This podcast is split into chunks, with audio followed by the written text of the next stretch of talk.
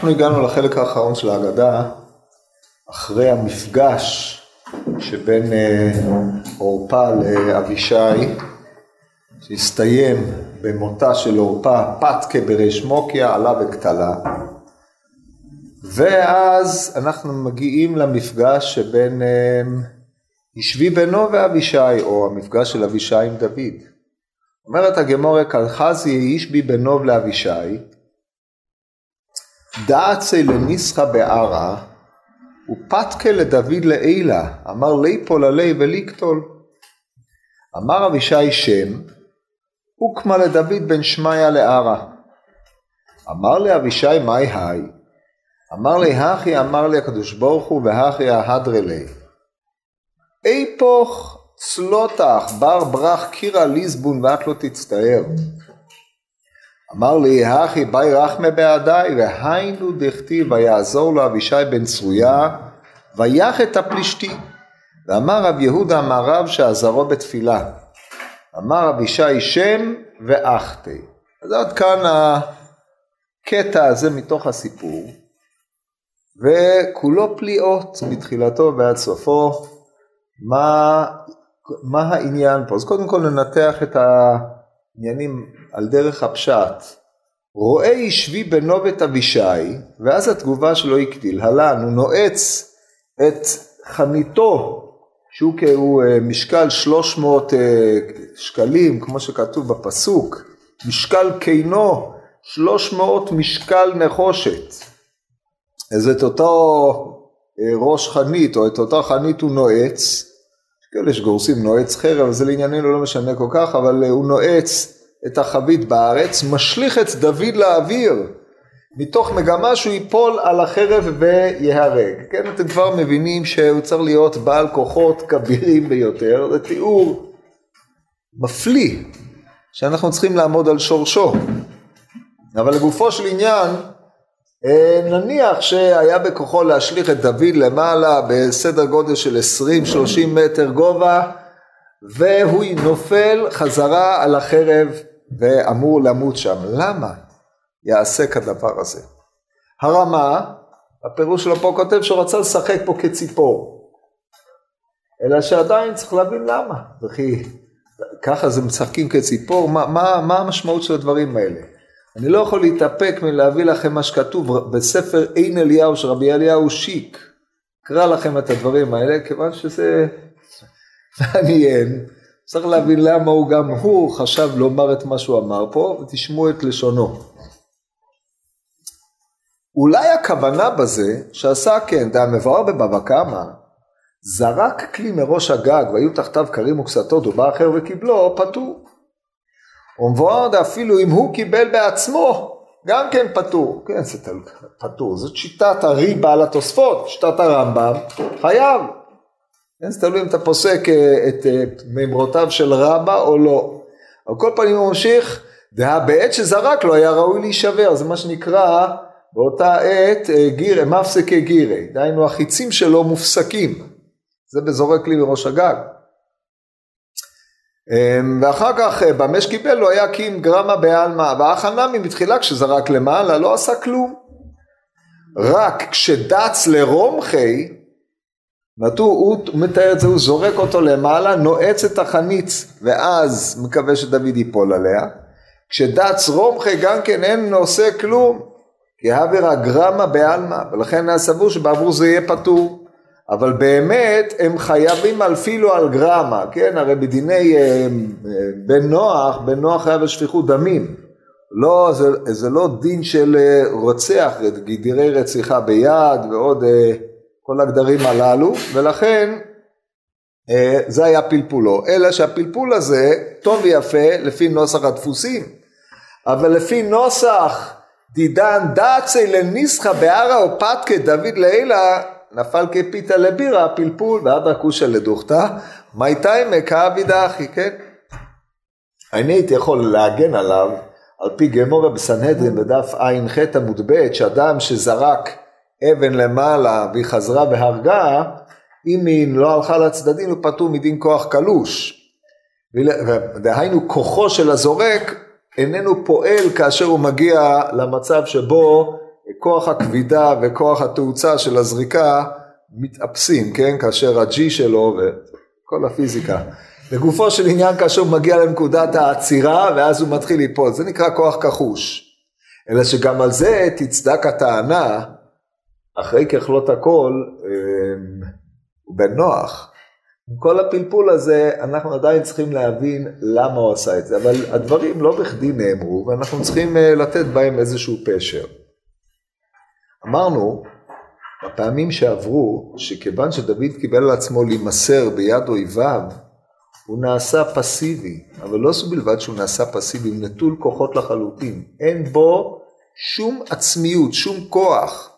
כמו המלכות, דלת לה מגרמה כלום, בצו הזה דלת לו שום עצמיות, הרי דוד המלך, עליו נאמר עדינו העצני עורר חניתו על 800 חלל בפעם אחת, היה מקשה עצמו קץ בשעה שהיה יוצא למלחמה, ירדוף אויביי ואשיגם לא אשוב על כחלותם, הם חצם לא יאכלו כלום, ניפלו תחת רגליי, ועוד אה, פסוקים שדוד עצמו מתאר בשירתו.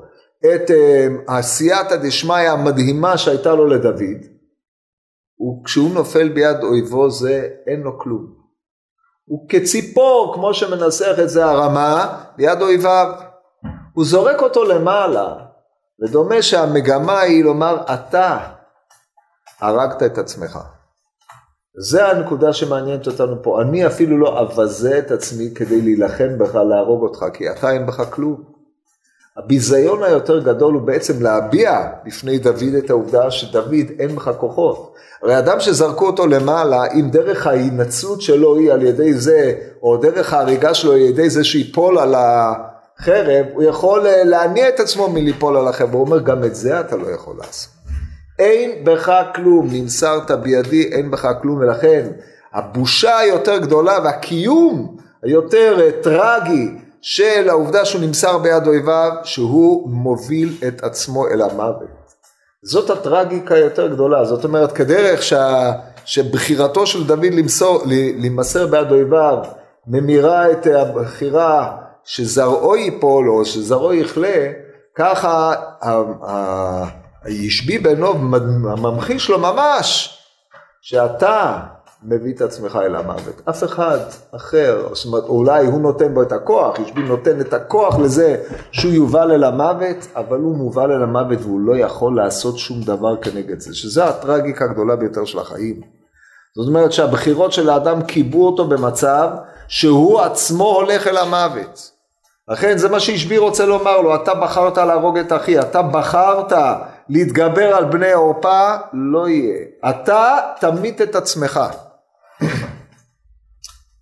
זה הביטוי הסיפורי. לכן הוא עושה כדבר הזה, או בניסוח אחר, מבחינתנו כאשר אנחנו קוראים את הסיפור ואנחנו מחפשים לחשוף משהו מעבר לתיאור הזה, מה שעומד מעבר לתיאור הזה שמסירתו של דוד ביד אויב היא מסירתו של דוד למוות בלי יכולת להיחלץ, נטול כוח לחלוטין, אבל יותר מזה, דוד ממית את עצמו. עכשיו, דוד שממית את עצמו, זה לא היה בכלל הפרשה. מפני שלכל היותר מה שאמרו לו, אתה תימסר ביד אויביך. לא אתה תמות ביד אויביך, אלא תהיה מסור בידם, תהיה בשבי. כדרך שנמסרו אנשי נוב ביד שאול. אמנם שם שאול היכה אותם והמית אותם, אבל אילו זה היה צריך להיות עונשו של דוד, אז היה אומר אתה תמות. או צאצא, צאצאיך יכלו. דוד הבין את המשמעות של יימסר ביד אויביו שהוא ימות. ולכן באמת הוא ביטל את עצמו לחלוטין, היה כלום, כדי שיעשו בו מה שיעשו. אף על פי כן, הדבר הזה, אם זה היה נוח בעיני דוד, להביא את עצמו אל המוות, כדי שיחיו צאצאיו, הדבר הזה לא היה נוח בעיני ישראל. ופה מגיעה נקודת ההצלה המפליאה של דוד. אבישי מתייצב בדיוק כאשר הוא בין שמיים וארץ. אז אנחנו חייבים לומר את מה שהבאנו את זה בשיעור הקודם, או באחד השיעורים הקודמים, את בראשית רבה, שהאגדה בבראשית רבה היא אגדה ארץ ישראלית שמספרת, דורשת אותם פסוקים על בסיס סיפור אחר, שהתוכן הסיפורי פחות מעניין אותנו פה, אבל העובדה שאבישי מופיע בדיוק בזמן המתאים, זה הנקודה המרכזית. רק שמה כתוב במדרש, אתה עוד הכתיב בשבי בנו אשר בילידי ערפה, עניף במגיני קפץ דוד לאחורי שמונה עשרה ימים, זה נתיירא מזה, זה נתיירא מזה. היינו, דוד נתיירא מישבי בנוב, ישבי בנוב נתיירא מדוד. זה, נתייש, זה מתיירא, נשבי בנוב נתיירא מדוד אמר, אם לאחוריו הוא קופץ כך, לפניו מה נאמר? איך אני אוכל לעמוד מול דוד? וזה נתיירא מזה, וזה הצד שמעניין אותם, כי האגדה בינתיים מתארת את הדוד המתיירא, או דוד שהוא לא מתיירא, הוא מסור. זה נתיירא מזה לומר, אם במגיני אנפי כדין, אם ככה הוא הניף אותי במגינו, איך אנא יחי למי קמקם, איך אני יכול לעמוד בפניו? באותה שעה אמר דוד הלוואי היה לי אחד מבני אחותי ויסייעני מיד ויעזור לו אבישי בן צרויה. שואל המדרש לאחורי טרה וקאי את מאה וכי אבישי עמד מאחורי הדלת שהוא שמע את מה שדוד אומר לו?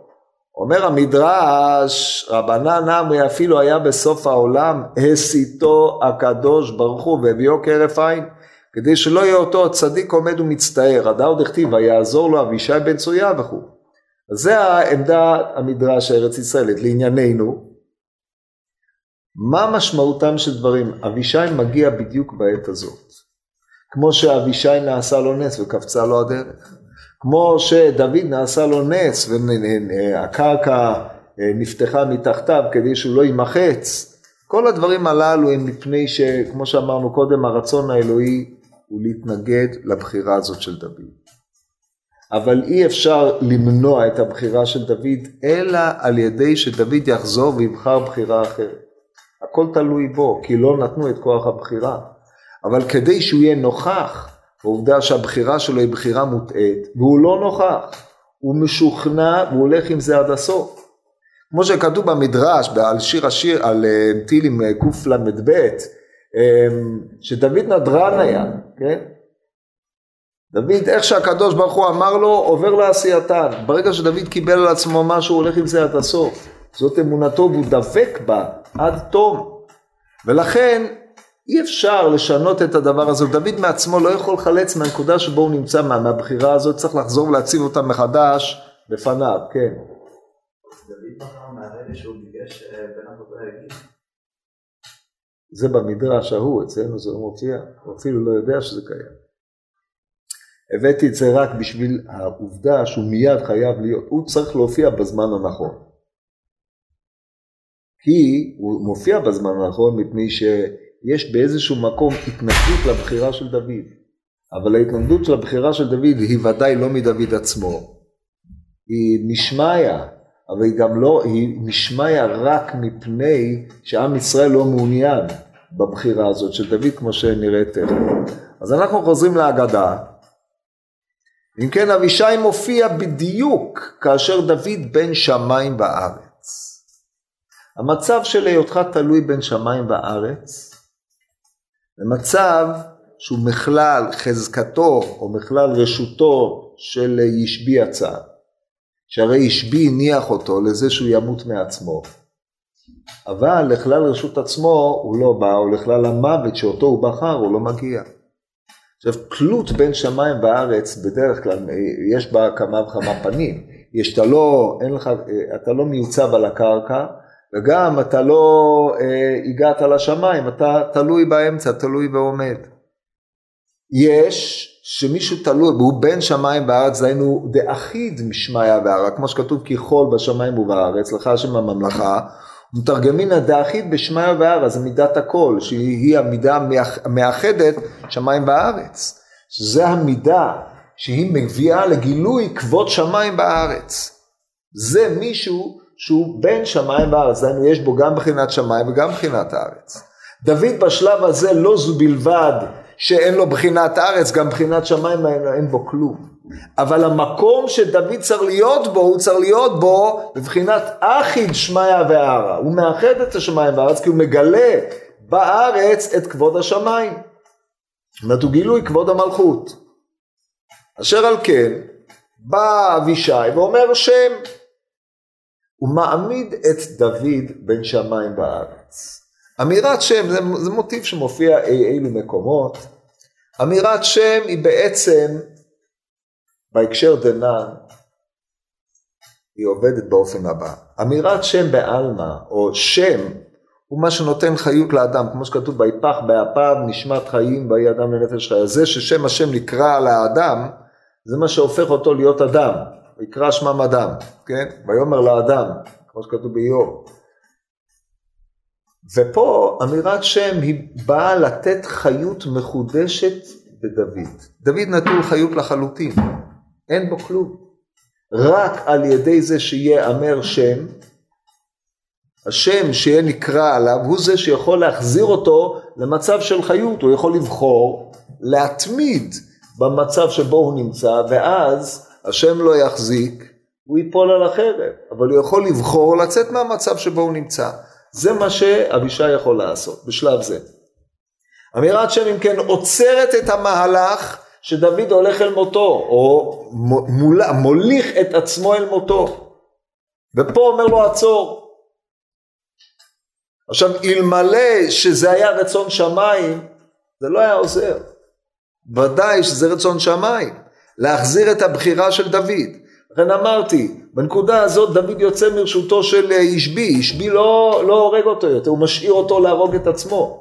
האפשרות שלו בהיותו יצוא מחזקתו של ישבי, אלא שהוא בחזקת אה, הולך למות, כן? זה כמו זורק אה, כלי, מגלגל כלי, הוא הרי, אה, יש דיון בגמרא באדם שזרק אדם מראש הגג, או זרק תינוק מראש הגג, האם יש, יש בו דין כופר או אין בו דין כופר, ספק בגמרא בדף כ"ז עמוד א' שם במסכת בבא קמא, מישהו מת, עומד למות, אין בו דמים, יש בו דמים, זה הרמב"ן פלפל בזה בכל העניינים הללו, זה המצב של דוד, אין בו דמים, בלי שהוא מקבל את החיות שלו מבחוץ, אין בו כלום. וכעת, אומר לו אבישי, מאי היי, מה אתה עושה פה? מאי היי זה התביעה היקה, איפה אתה? אתה צריך להיות בכיסא המלכות, אתה צריך להיות מלך ישראל. לאבישי אמרנו יש שלושה מעגלים שבו הוא פגש את דוד, הוא פוגש אותו במעגל קרבת הדמים בין אחותו, הוא פוגש אותו במעגל של הוא מלך והוא אצלו ראש השלישים, אחד מה, מהשלושה, היינו ביחידות המיוחדות שלו, או לפי הגמור במסכת אה, ברכות בס"ב ב', הוא רובה של סנהדרין, שקול כרובה של סנהדרין, הוא הולך עם דוד למשימות הקשות, כמו שדיברנו על זה בשבוע שעבר. המעגל השלישי הוא פוגש אותו בראותו את דוד בתור נעים זמירות ישראל, הוא יסוד כנסת ישראל, רגל רביעית במרכבה, הוא זה שמנכיח את מלכות ישראל בעולם, לא בתור מלך, אלא בתור מי שמעמיד לישראל מלכות, זה דוד. אלה שלושת המעגלים שאבישי פוגש את דוד, או שאבישי רואה את דוד, אומר לו, מה אתה עושה פה? שום דבר לא מתקיים בך. מהי היי? מה, מי הביא אותך לפה? איזה שם אה, אבישי הוא אמר כאילו שם הוואי? שם קודש, שם קודש. כמו שעלו לו רק גשם לברק של פרדס? שם כזה כאילו? כן. אומרים שם ועולים, צריך לדעת את השם המתאים, אפילו לא אמרת השם המתאים. איך זה מכניס לדוד חיות, השם הזה? מי שכל אמירת שם. היא בעצם הנהגה של עולם, טוב טוב אני אסביר את זה קצת יותר, כשאדם אומר שם, העולם כמנהגו נוהג, במידת אלוקים, והעולם הנוהג כמנהג, ובאופן טבעי אם אתה תזרוק משהו למעלה, זרוק חוטרה לאווירה, יקרה קאי, ככה כתוב, הוא תמיד יחזור חזרה, אי אפשר להתנגד לכוח הגרביטציה. הדרך היחידה שאתה יכול להתנגד לה כאשר היא לא באמת התנגדות. דהיינו כאשר כוח הגרביטציה אמור לבטל מה שנכון להיות, אז הוא, אתה יכול כביכול להתנגד לו, לבטל אותו לפי שעה. זה בחינת נס, אבל תכלית הנס הוא כדי שהעולם יתמיד במצבו. ככה תכליתם של כל הניסים. הניסים אינם באים לבטל את הטבע, אלא להעמיד את המציאות בצורתה יותר מתוקנת. כמו שאומר הרמב"ם, לא, לא עשה משה רבינו את הניסים, אלא בני שנצטרכו להם ישראל. אשר על כן אתה יכול להגיד שם עד מחר, אבל אם השם הזה לא אמור לתקן משהו בעולם, זה לא יעזור. אבוה דשמואל, כתוב בגמורה, שעל כל פנים כתוב בעל הלכות גדולות, הוזכר ברש"י בקידוש עיניים דומני, בא על ידי שם וחזר לארץ ישראל, וככה נתעברה עמו, כן? וילדה, אף אחד לא ידע מאיפה ילדה, אבל היה שמואל היה צריך להופיע. בלי שמואל, מה, מה הייתה הגמרא? מה היו עושים בבבל? כן? שמואל העמיד את הישיבה בנהרדעה, את גדולי התלמידי חכמים. אז השם מופיע במקום שאנחנו צריכים איזושהי יציאה מן הטבע, יציאה מהנהגת הטבע הרגילה, הנהגת מידת אלוקים, ובוא אתה, מי שרואה כן עושה את זה בהנהגה יותר עליונה שהיא פריצת המסגרות הרגילות, הרצף הרגיל, היא באמת בסוג מהשמות, או שזה שמות קודש שהם שמות אה, של אה, הוויה ברוך הוא באופנים אלו ואחרים, שהיא עוצרת את המהלך הרגיל של הטבע, זה מה שהוא עושה, הוא אומר אתה רצית להימסר ביד אויביך, לך אין את הזכות הזאת, זה, זה לא תיקון זה לא, לא המידה הראויה, זה מנקודת ראות של יואב, אה, אבישי. אז הוא שואל אותו, מה הביא אותך לפה? כי הוא יודע שזה לא יכול להיות, אתה לא יכול להיות במצב הזה. ביזיון מלכות ישראל בצורה היותר נוראה שיכולה להיות. אמר לו אחי אמר לי הקדוש ברוך הוא ואחי אדרלי. אמר, אז הוא אומר לו, איפוך צלותך, תהפוך את התפילה שלך. בר ברח קרע ליסבון ואת לא תצטער. פה יש שם שני פירושים. הפירוש הפשוט, שהנכד שלך, הבן של הבן שלך ימכור שעווה, אבל אתה לא תצטער. פתגם עממי, אל תעשה חשבונות למה שיעשה הנכד שלך. אתה צריך לחיות את החיים שלך, לא להצטער בשביל דבר שאתה לא תראה אפילו.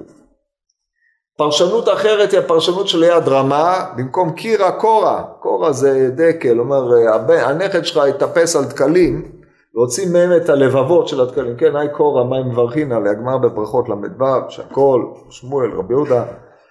אמ, אבל לא, זה לא משנה לענייננו, זה מה שהוא אומר לו. מה משמעות האמירה הזאת בהקשר הזה? הרי דוד, כשעמד בפני ההתלבטות הזאת, כמו שהסברנו, האם יכלה זרעו, או שהוא יימסר ביד אויב, החשבון שלו היה כזה, אני ממילא היום כאן ומחר בקבר. המלכות שלי צריכה להימשך על ידי זרי, מכלה זרי, מלכות דוד לדורותיה תכלה. אני אה, ממילא אמות. אז מה לי אחא, מה לי אחא? העיקר שלא יהיה כתם על בחינת מלכות בית דוד.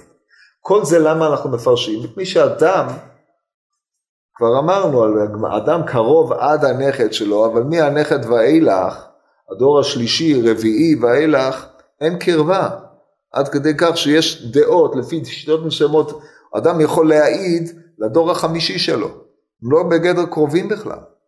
בוודאי ובוודאי שברוב המציאויות אדם לא רואה אותם, כן? על יוסף אמרנו שיש רבותא בעניין הזה, אדם לא רואה אותם, ולכן הם לא בליבו. מה פתאום דוד חושב על זרע זרעו? לכן אמרנו, דוד לא חושב על הפרטים שייוולדו שהוא אף פעם לא יכיר אותם, אלא דוד חושב על ההמשכיות של המלכות שלו.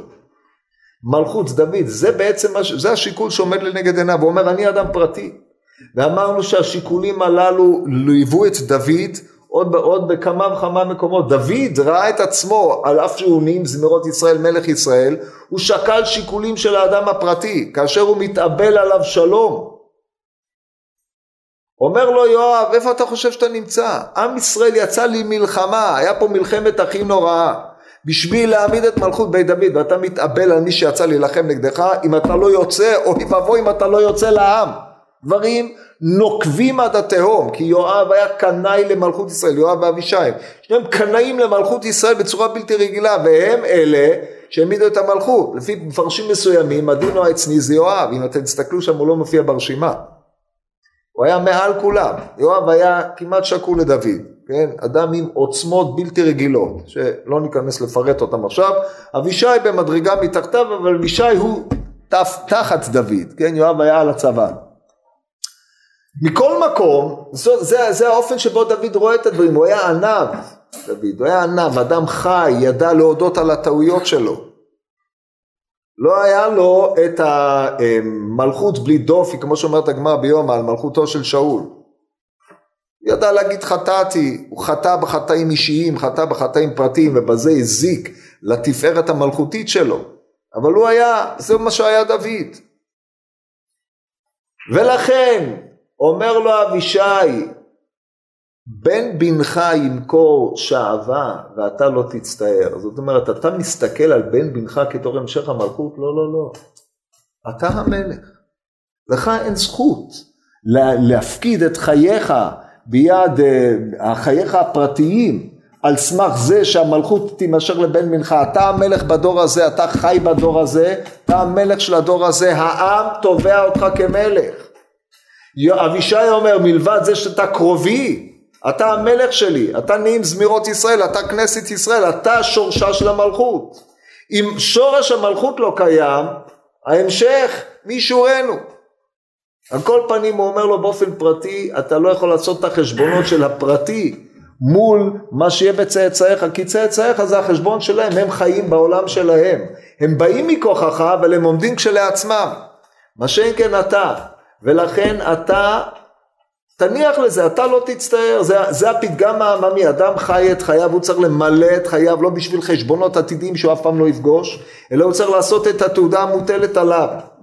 זה במשל העממי, בן בנך ימכור שעבה, גם אם אתה עשיר מופלג, אתה לא תצטער, אתה את החיים שלך תעשה בצורה מלאה, במה שהוטל עליך תעשה.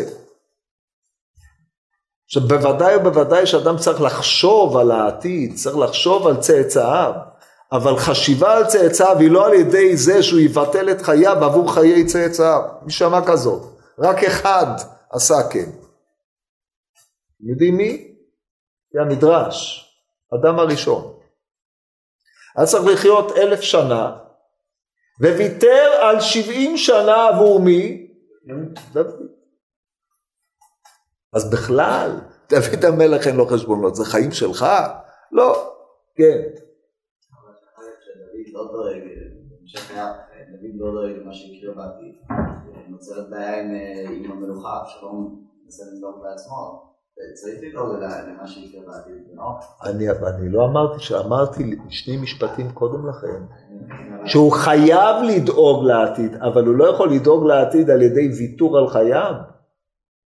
הרי מה שדוד אומר, אני את חיי, אני אמסר ביד אויב, כדי שצאצאי ימשיכו את המורשת. איזה מורשת? יש פה סתירה פנימית. זה, זה, על זה אנחנו מדברים. ודאי שאדם צריך לדאוג לצבא, להעמיד את אה, צאצאיו ולדאוג להם שיהיה להם מה שיהיה להם, אבל אתה לא תצטער, או בהקשר דנן, אתה לא תמות.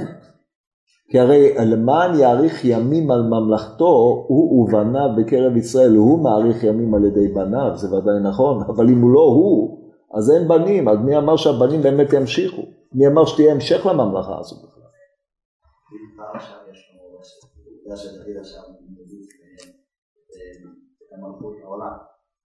מורשת עדיין אין לו, הוא צריך לייצר אותה. אבל בסדר, זה הנקודה פה. לאן אתה רוצה, לאן אנחנו מסתובבים עם זה? הרי זה מה, ש... מה שאבישי אומר, לא דברים פשוטים. אין מה להמשיך בעניין הזה. טוב, יש מה לדבר על זה עוד, אבל אה, בואו נתקדם. אז ככה הוא אמר לו, אמר לו אי פוך צלותך. אמר לו יחי ביי רחמה בעדיי, כן פה מופיע בקטע למה שהם חבוש מתיר עצמו מבית האסורים. אבל הדבר הזה הוא די ברור, כן, בין אם זה כתוב, מופיע בנוסחות מסוימות, בין אם זה לא כתוב, זה לא משנה, הדברים פשוטים וברורים. העמדה שדוד בחר בה היא עמדה של להימסר, אין לו מעצמו כלום. אומר לו, דוד, אתה צריך לעזור לי. עכשיו, העזרה היותר גדולה שאבישי יכול לתת לו, היא לומר לו, הבחירה שלך היא איננה הבחירה שלך. אתה לא יכול לבחור בדברים, אתה יכול לבחור ללמוד קודשים או ללמוד טהרות, אתה יכול לבחור ללמוד בבא קמא, בבא מציע, אתה יכול לבחור ללמוד דבר כזה או לבחור דברים כאלה, אבל אתה בתור מלך ישראל לא יכול לבחור אם להיות מלך או להימסר ביד אויב, זה לא הבחירה שנתונה לך. מה פתאום? ובאמת, אם תסתכלו בפסוקים, בתחילה, הסיפור, הפסוקים הללו המסיימים את הפרשייה הזאת, אז נשבעו אנשי דוד לו לאמור לא תצא עוד איתנו למלחמה ולא תכבה את נר ישראל. היציאה שלך פה, או הרצון שלך להימסר ביד אויב, היא כיבוי בידיים של נר ישראל, נר ישראל המופקד בידיך. נר ישראל זה מלכות ישראל, כמו שאמרנו בתרגום, כן, הלשון התרגום פה, נר ישראל, אומר התרגום, ולעתיד פיית מלכותא דישראל, לעריכת נר לבן ישי משכך, עריכת נר, נר זה כמו ניר, נתתי ניר לדוד ולעבדי כל הימים. ניר זה מלכות. אתה לא רשאי לעשות את זה, זה לא הבחירה שבידיך. זאת תפילתו, זאת העזרה שאבישי עוזר לו, זה בעצם העזרה היותר גדולה שיש לו לאדם. זה להוציא אותו מאיזה קונספציה, מנקודת ראות שהוא נמצא בה כדי להעניק לו חיים. הוא נמצא בנקודה הזאת שהוא זקוק לחיים. נקודה שבין חיים למוות או בין שמיים לארץ. זה מה שעשה לו אמ, אבישי באמירה שלו הזאת. עכשיו נתבונן בלשון תפילה, צלוטה. הרב, באמת זה כזה חמור, אז למה את הקדוש ברוך הוא הציע לשתי האפשרויות האלה בעצם גם מראש הוא לא יכול לבחור אף בחירה, זאת זאת נוראיות, למה באמת שתיהם הומצאו לדוד. טוב, עוד מעט נגיע לזה כשנעשה השקפה על הסיפור, פה צריך לעמוד על זה. מה עניין תפילה פה? איזה תפילה הם התפללו? אז צריך לדעת שהמונח תפילה היא, היא ביסודה בקשת רחמים. עכשיו רחמים ביסודם, או השורש של הרחמים, אמרנו את זה כמה פעמים, רחמים עם לשון רחם, עם לשון חיות עתידית, זה, זה צפייה למה שיבוא. אדם מתפלל לעתיד, הוא לא מתפלל על העבר. הוא לכל היותר יכול להתפלל על זה שהעבר לא יתקע לו את העתיד, הוא לא ישעבד לו את העתיד בגלל קונספציות שהוא תקוע בהם בעברו. אבל עיקר התפילה זה שהשם ישפיע בו דעת כדי לנהוג בעתיד בצורה יותר נאותה שיש. לכן התפילה היא בלשון עתידית. וזה אנחנו, זה ייחולנו, זאת תקוותנו, זה משמעות התקווה, קווה אל השם, חזק ויאמץ לבך אל השם. התקווה היא, היא תמיד התבוננות עתידית. כשאתה חי היום ואתה ממלא את היום שלך מתוך תקווה שמה שתעשה היום יועיל לך למחר. אתה לא חי את המחר, אתה לא חי את האתמול, אתה חי את היום, היום אם בקולו תשמעו, זו הנקודה המרכזית, כאשר היום שלך הוא בשביל להביא לתיקון יותר גדול במחר. אם כן זה מה שאבישי עושה לו, אבישי עוזר לו, דוד לא יכול לחלץ מזה בעצמו.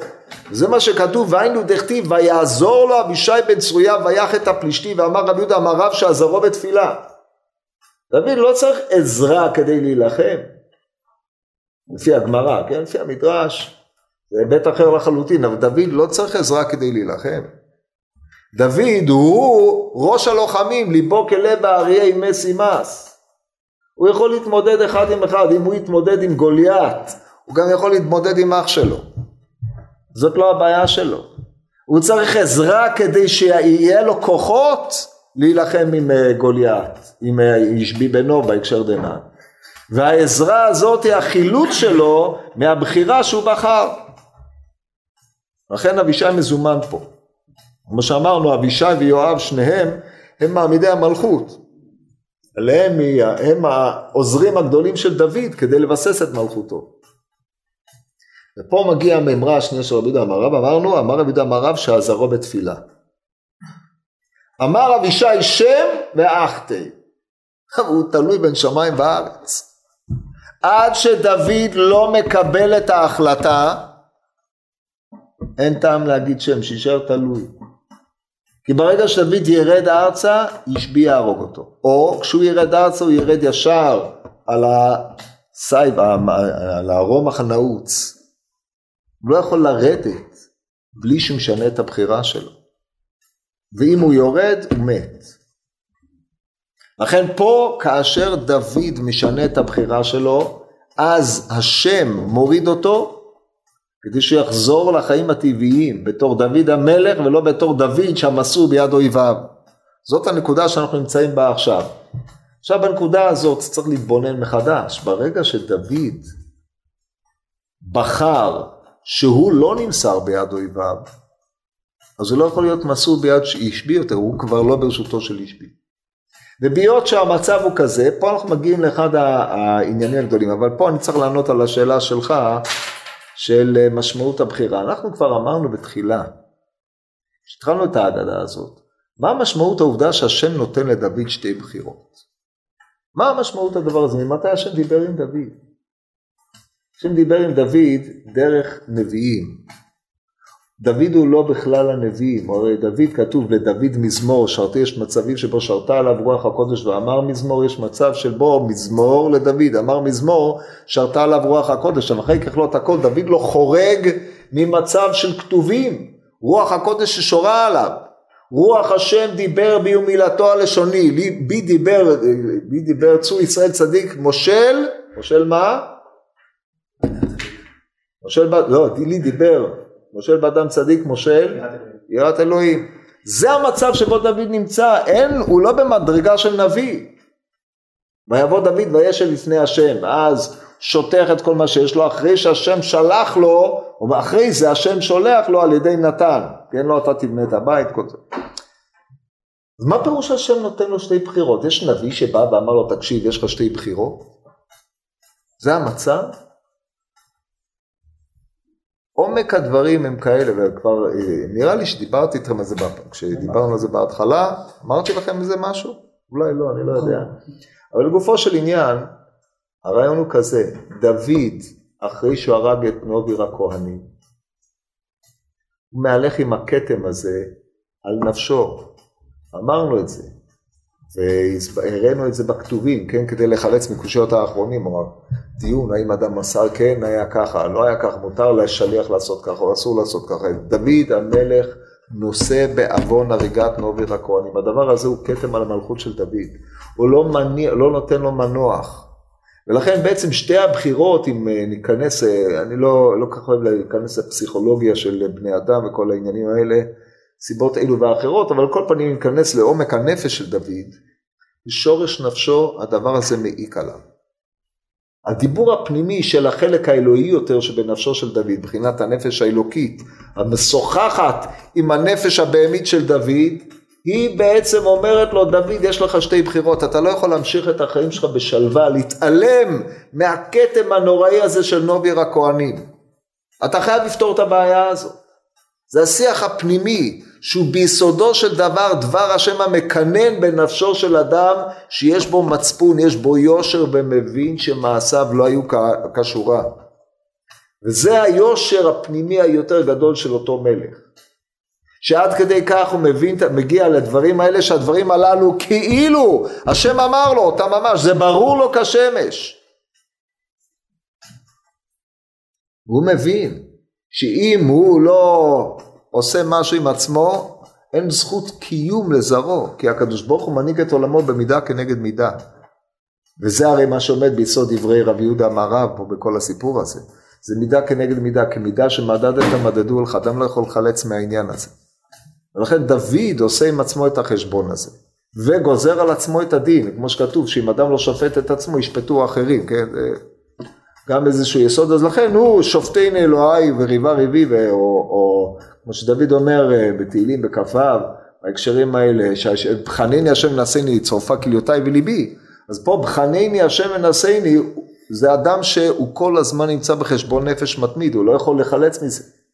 זה יסודו של דוד המלך. דוד המלך זה האיש האמת, שנופל וקם, נופל וקם, מבחינת שבע יפול צדיק וקם, הוא יודע להודות על האמת, על נפילותיו וקם מהם. לכן זה חלק מההתמודדות הפנימית היותר עמוקה של דוד.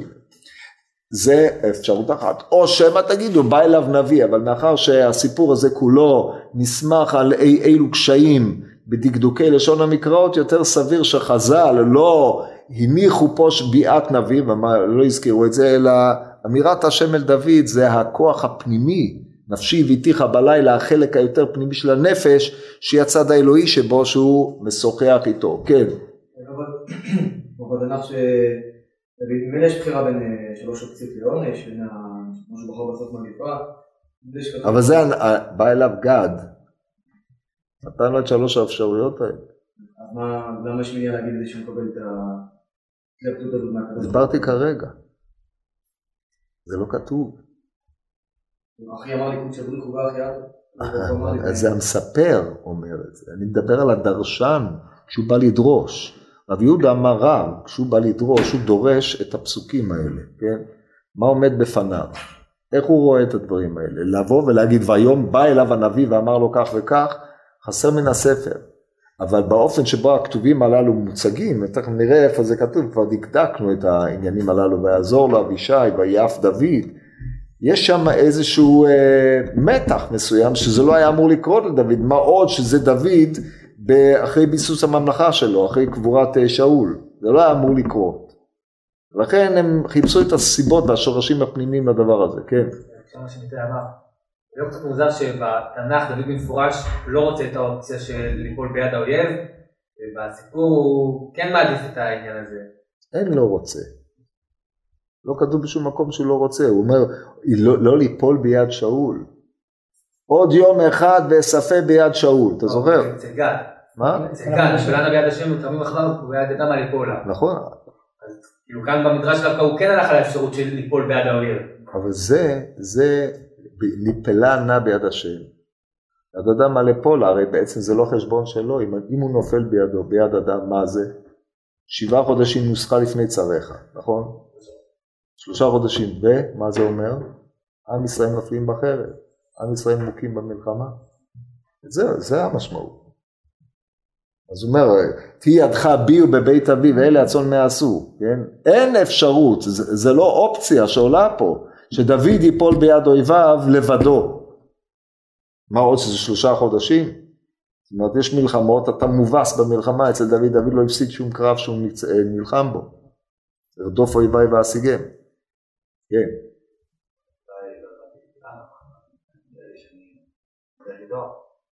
גם הבחירה בלדחות את העונש ולבקש שהבנים שלו לבן שיחיו.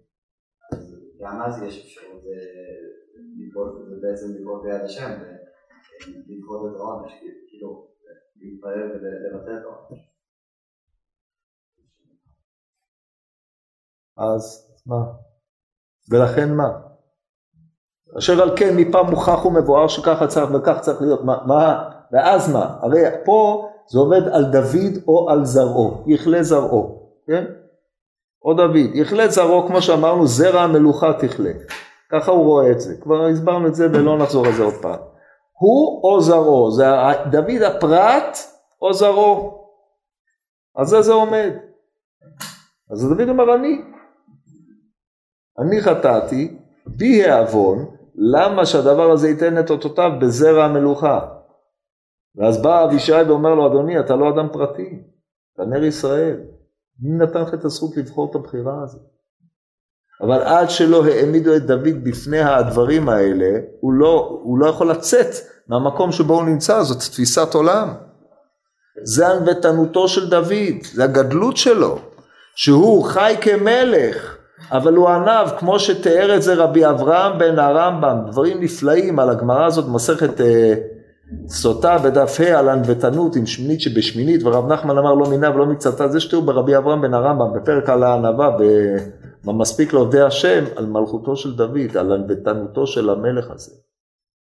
אדם מדהים, אדם מדהים, מצד אחד ידע לגלם מלכות, מצד אחד היה עם, עם אה, האנשים הפשוטים ביותר, עם האנשים מרי הנפש ובעלי המצוק וכל איש שלא נושה, שלא נושה ומר נפש נלווה אליו. וכאשר הם, כאשר דוד נמצא במצוקה, כן, ויאמרו לסקול את דוד, ו, ו, מה כתוב שמה? ויתחזק דוד בהשם אלוקיו נגד ארבע מאות איש, הוא לבד, אין להם כולם, כולם בוכים, קוראים בגדיהם עד הערב, עד שלא היה להם כוח לבכות באו להרוג אותו, ויתחזק דוד בהשם אלוהיו, זה, זה עוצמות שאין לתאר בכלל. זה דוד, זה האיש. האיש שחי עם האנשים ישר איתו, הוא רואה אותם אחד כאחד. הוא גם מבין גם מה, מה המשמעות של מלכות, בניגוד לשאול שהלא אם קטון אתה בעיניך, נשאר קטון בעיניו, ואחרי זה כאשר הוא תפס, הוא רצה לנהוג במידת המלכות, היא, ההתנהגות שלו הייתה הפוכה לחלוטין מאדם שרואה את האחר. אבל זה לא ענייננו. טוב, בואו נחזור לסיפור. אשר על כן, פה משתנים היוצרות. עזרו בתפילה אמר אבישי שם ואחתה. עכשיו מה קורה? פה אמרתי לכם מתחלקים הנוסחים. נוסח רוב כתבי היד, וזה נוסח רש"י ורוב המפרשים, כיוון דחזינו רטו מקמי והווה קרדפה אבטריו. דהיינו ברגע שהוא ראה אותם, השבי בן אוב, הם ברחו ממנו והוא רודף אחריהם. לפי הנוסח של הכתב יד התימני, כיוון דחזינו רהט מקמיו, הוא ברח מפניהם והם רדפו אחריו. איך, איך הצדדי, איך, אה, מה, מה ההכרע פה? אז קודם כל נסביר את הצד של הנוסח, כיוון דחזינו רהט מקמיו והווה קראת פיה בתרי. כמו שאמרנו, ברגע שדוד מחליף את הבחירה, ברגע שדוד אומר, אני הולך למלוך, אני נר ישראל, אדר, אבה, בבחינת ארדוף אויביי ואשיגם, הוא לא מסור ביד אף אחד, הוא לא מפחד, הוא חזר להיות הוא. הוא יוצא בלי חרב, בלי חנית, כלום, מול גוליית הגיתי. אז בוודאי נגד האח שלו. אז הוא רודף אחריו. היי תגידו ערב שעה בשמחה שלך, הוא עוד לא התקלח לכבוד שבת, אותו הוציאו מהמקלחת, מה אתה מתעסק עם אשבי, לך הביתה. שבת לא יכולה להיכנס כל עוד בני עורפה בעולם. זה עוד איזושהי מצוקה על מלכותו של דוד, שצריך להבין אותה, התחלנו להסביר אותה בפעם שעברה. אז זה הנוסח, זה מובן היטב. למה לא קיבלו את הנוסח הזה? בגלל ההמשך. כתוב כמעט הקובי, היינו הגיעו למקום בשם קובי, אמרו לי קומבי. כמעט הביטרי, הגיעו למקום בשם ביטרי, אמרו לי בתרי בתרי תרי. ואז אמרו לי רשע זיל אשכח לאור פחמך רשיעתה בקברה. דבתרי גורבי, גורבי יוון אריה קטול. כן, המשפט הזה הדביק אותו בכמה מקומות, פה הוא אה, נע פה בעסק, הוא לא כזה קריטי לענייננו, כיוון דאיתקור לשמה דאימי כך ושכילי וקטלוה. הקטע הזה, אם הם רודפים אחריו, שמה צריכים להגיע לקובי כדי לומר קומבי, או לביטרי כדי לומר בתרי תרי, אנחנו ננצח אותו. למה רק אחרי שהם עברו את שני המקומות האלה, אז אמרו, אמרו לו, אמא שלך כבר בקבר, זה בעיה, זה ככה, התכחו שכילי והרגו אותו. למה? למה לא קמו בו מיד? מיד מכים אותו, זהו, נגמרה הבחירה, תתחיל, תתחיל לנצח אותו. לכן, בגרסאות האחרות, הרישא מובנת היטב, הוא רודף אחריהם. ובאיזשהו מקום דוד צריך לעבור איזשהו תהליך, או צריך סימנים, ושמעת אחריך, או ושמעת אחריך כל אמור, זו הדרך לחובה, כן? הוא נוטל סימנים מהמציאות, זוכר את הפסוק הזה? זה פסוק בישעיהו, שעל פי זה אדם אה, משתמשים בבת קול, ככה גמרא בשבת דומני ס"ה, גם בשני התלמודים. ולכן הם צריכים איזושהי אה, סימן מהמציאות שהם יכולים לו, לישבי בנו. אבל אם אנחנו נקיים את הנוסח כפי שהוא מופיע בכתב יד התימני שמוצא חן בעיניי הרבה יותר מפני שהדברים הללו צריכים להיות קיצוניים. ברגע שדוד חוזר לבחירה שלו, הוא חוזר להיות הוא, הוא רודף. למה הם צריכים לרדוף? אז כמו שאמרנו, עד שהם לא מכלים את ישבי בנוב, יש כתם על מלכות ישראל. זו נקודה מאוד עמוקה שהתלבטתי בה הרבה, והסברנו אותה בשבוע שעבר מעט, את העובדה, את הגמרא הזאת במסכת אה, סוטה מ"ב ב' יבואו בני הנשוקה ויפלו ביד בני הדבוקה. אמרנו מה, מה, מה איך התהיתי, מה העניין זה לזה?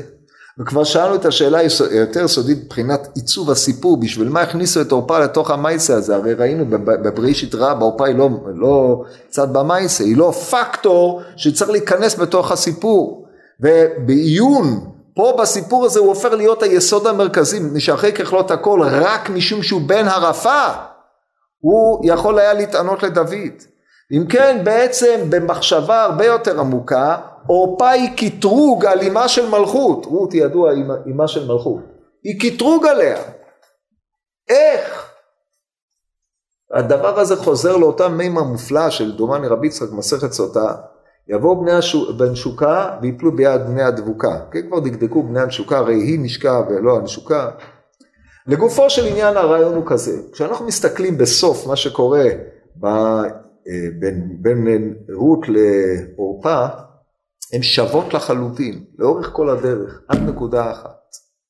כאשר היא אומרת להם בפעם השלישית שוב נא, אז הן נוסעות, הן בוכות, בחייה שנייה, ותישאנה קולן ותבכנה עוד, ותשק עורפה לחמותה ורות דבקה בה. ותאמר נעמי לרות, שובי אל עמך, שובי, אה, שובי את אה, כאשר שבה יבימתך אל עמה ואל אלוהיה. עד עכשיו היא הייתה דבוקה בכנסת ישראל. עכשיו ברגע שהיא פונה עורף, לכן נקראת עורפה, כך כתוב במדרש, היא שבה אל עמה ואל אלוהיה. מי ששב אל עמו ואל אלוהיו והוא מנוגד לאלוהי ישראל זה אלוהי מואב, הופך להיות, מה שהוא לקח מפה הופך להיות לי רועץ, כמו שהמהר"ל הסביר, שכאשר שניים דבוקים זה בזה, מאוחדים, כשהם מנותקים זה, הם מתנתקים זה מזה, גדולה השנאה אשר שנאה מאהבה אשר אהבה, זה מה שקורה בניתוק שבין השניים. ולכן עורפה מקטרגת על רות, למה את לא שבת איתי? באיזה זכות את הולכת לדבוק במקום שאין בו שום חיות? על האין תסברנה עוד ליבנים במאי כמו שאומרת נעמי אין שום חיות רות דבקה. במי הדבקה היא לא דבקה בנעמי האישה היא דבקה באלוהי נעמי ובעם נעמי. היא לא שבה אל עמה. אין בה את הבחינה של התשובה של המקור לחזור לשורש. ועורפה מקטרגת עליה. למה את? את לא נמצאת במקום הנכון את לא במקום המתאים ולכן בני הנשוקה כל הזמן יש להם קטרוג על בני הדבוקה. מי אתם שאתם עדיין לא חזרתם למקורכם? אין לכם זכות קיום. אתם בגדתם בעם ובאלוהים של, של אה, מואב. עכשיו, היי תשאלו זה פלישתים. בסדר, הגמרא כבר תרצה איך אה, הגיעו פלישתים מואב, אבל כל פנים מה שמעניין אותנו פה זה לא שהם פלישתים אלא הם בני ערפה. הם בני מי שפנתה עורף. והיא ראתה את רות הדבקה כמי שהיא פנתה עורף. לכן חייב להיות מאבק. ודוד, דוד אומר אמ, בתהילים, דווקא נפשי אחריך, בי תמך ימינך, הוא מבני הדבוקה בפשוטו, דווקא נפשי אחריך. לכן המאבק הזה חייב להתחולל, שכל עוד לא יסור קטרוג של עורפה מרות, יש גם כן איזשהו כתם בשורש של אימה של מלכות. לכן הפגישה הזאת חייבת להיות קיימת. אשר על כן הם רודפים אחריו מפני שהם לא יכולים להניח לישבי לא תיכנס השבת עד שסוף המקטרגים לא ייעלם. הם מגיעים למקורות הם צריכים סימנים האם יכולים להתמודד איתו או לא.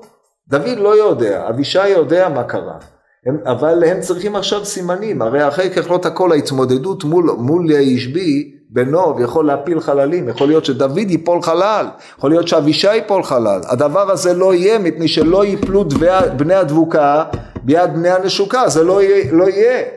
מתי לקום עליו, איך לקום עליו, זה צריך סימנים, הם רודפים אחריו, שהם לא יכולים לתת לו מנוח, אבל צריך עדיין את הצעד האחרון להתגבר עליו. אחרי זה נראה לכם איך כל זה נכנס בתוך המקראות, איך דרשו אותם דבר דבר, וזה צריך ללמוד איך להכניס את דברי החז"ל בתוך המקראות. אז כמובן קום בתרי כל העניינים הללו הם בעצם שינוי אה, עיצוב התודעה שאנחנו יכולים להילחם בו כי הרי אחרי הככלות הכל אבישי לא בא לשם אלא לעזור לו להסתלק משם וגם אבישי פה עובר שינוי תודעה אנחנו צריכים להשמיד אותו כי אחרי ככלות הכל אבישי גם הוא מבני הדבוקה כידוע. אז אומרים לו רשע אה, זיל ישתכח לאופיים חרשייתא בקברה שומע את הדברים האלה, כיוון דידקו שמע דאימי כך ושחילי וקטלוה. למה? אין לו כוח מצד עצמו. כמייצג פלישתים, אין לו כוח. דוד פרץ באויביו בפלישתים כפרץ מים. הגיעו אליו עד לפני ארבע אמות, שמע כל הצעדה וראשיה בחיים, ויצא לפניהם.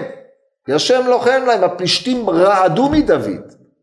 ברגע שהוא נהיה מלך, עם כל הניסיונות שלהם בתחילת מלכותו, דוד מיגר אותם, יש ארבע מתנגדים לדוד, ולכן הכתוב כביכול משייר אותם לפרק כ"א בסופו, כן, הרי זה כביכול בסוף ימי דוד, אבל זה לא בסוף ימי דוד, אלה ארבע המקטרגים על ארבע בני, בני ילידי ערפה, אלה המקטרגים שנשארו, והקטרוג שלהם יש להם כוח, הכוח שלהם זה האם המקטרגת, שהיא ניסתה לעצור את אבישי.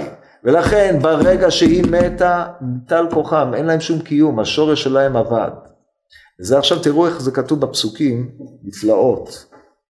כתוב, ותהי עוד מלחמה לפלישתים את ישראל, וירא דוד, וירד דוד, אמרנו וירד דוד זה לבד, ואחרי זה ועבדיו עמו, וילחמו את פלישתים ויעף דוד, ויעף, דרשו פה מלשון אה, את הזריקה הזאת שהעיף אותו לאוויר, הסמיכו את זה על ויעף דוד, לא עייפות, אלא העפה. והשבי בנוב אשר בילידי ערפה ומשקל כינו שלוש מאות משקל נחושת בור חגור חדשה ויאמר להכות את דוד, כן? ויאמר להכות את דוד זה ההכאה הזאת אשר נעשתה באמצעים דנן, זורק אותו למעלה, לא שהוא מכה את דוד, כי ויאמר להכות הוא ביטוי משונה. ויעזור לו אבישי בן צרויה, אמרנו, אמר רבי הרב מלמד שעזרו בתפילה, ויח את הפלישתי וימיתהו. בכל המקרים האחרים רק היכו אותם. כי מכה זה מכת מוות. אלא אם כן הוא לא מת. אבל אם הוא מת, אז לא צריך שהוא, להגיד שהוא מת, כי היכו אותו מת, כמו שכתוב אחרי זה. ויעז היכה שמחה החושתי את סף אשר בלידי ערפה, ויח יוחנן בן יערי הורגים בית הלחמי את גוליית הגיתי, או עוד מלחמה, ויהי איש מדון וכולי, וגם הוא יולד ויחרף את, ויכהו יונתן בן שמעה אחי דוד. אין וימיתהו. הם מתו? ברור שהם מתו, כן? ארבע אלה יורדו לעפרה ויפלו ביד דוד וביד עבדיו, כולם מתו. אז למה פה ויח וימיתהו? באו חז"ל, דרשו ויח, אמרו לו מתה אימא שלך. היא בקבר. חל שחיזה, הכאה, כבר אין לו כוחות. כיוון שהיכו אותו באמירה הזאת, אז קטלוה. אז לכן הם דורשים פה איזה ויח וימיתהו. באופן הזה דרשו כמעט את כל ההגדה, ואז אנחנו מגיעים לקטע האחרון. הקטע האחרון, סוף אמרו לי לישראל, הואיל ואיכאי חובה, לא תאיפוק. והיינו דכתיב אז נשבו אנשי דוד לו לאמור לו תצא למלחמה ולא תכבה את נר ישראל. ומנהלן יכלה זרי, דכתיב עתליה עם החזייה, אתה כמת בנה ואתה קום ותאבד את זרע המלוכה. שואלת הגמור וישתעיר יואש, אומרת הגמרא בנו ובנה משתער, ואתה דיברנו על זה הרבה בהתחלה אז אני לא חוזר על זה, מה שמעניין אותי פה רק בסיום הזה, אחרי שהם חוזרים מהמלחמה אומרים לו אתה לא תצא איתנו למלחמה ולא תכבה את נר ישראל, לא מי שאתה זקן, עייף, חלילה, אלא אתה לא תכבה את נר ישראל, לא תצא איתנו עוד למלחמה, כי אם תצא למלחמה יש עליך קטרוג, אתה יכול, אתה עלול עוד לבחור את הבחירה שאתה בוחר בה, ואנחנו לא מרשים לך לבחור את הבחירה הזאת. זה עם ישראל רוצה את דוד כמלך, לא נותן לו את הבחירה הפרטית שלו. עכשיו כאשר אנחנו מסתכלים בהשקפה כוללת, ובזה אנחנו חייבים לסיים, השקפה כוללת על ההגדה הזאת, מציגה בפנינו את בחירותיו של דוד האיש, את ההתמודדויות של דוד האיש עם עברו, עם הכתמים שהביאו אותו להיות מלך, והוא מודע להם. הכתם הראשון הוא עלה למלוכה, הוא ניצח את גוליית הגיתי, זה יפה מאוד ונפלא מאוד, אבל זה הוריד את שאול.